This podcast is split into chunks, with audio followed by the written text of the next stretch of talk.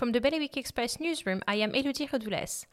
Jersey needs to double its carbon cutting effort if it's going to meet its aim of achieving carbon neutrality by 2030.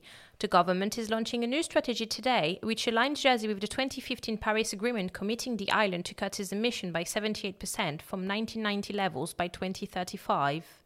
In Guernsey, a deputy is calling for changes to the way last minute amendments are debated. The president of the committee responsible for the state's rules and procedures believes a supermajority will require state members to think through their amendments in more detail before submitting them once the debate is already underway.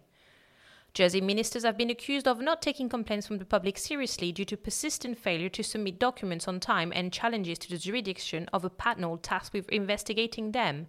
The criticism came from the state's complaints panel in their annual report. In Guernsey, Age Concern has launched its Winter Fuel Fund to help people over the age of 65 who are having to decide whether to eat or to eat. This year, Age Concern will be offering grants of £205, £15 more than last year. For more on these stories, visit bailiwickexpress.com. Your weather now. There will be some occasional and heavy showers today. Temperatures will reach 14 degrees.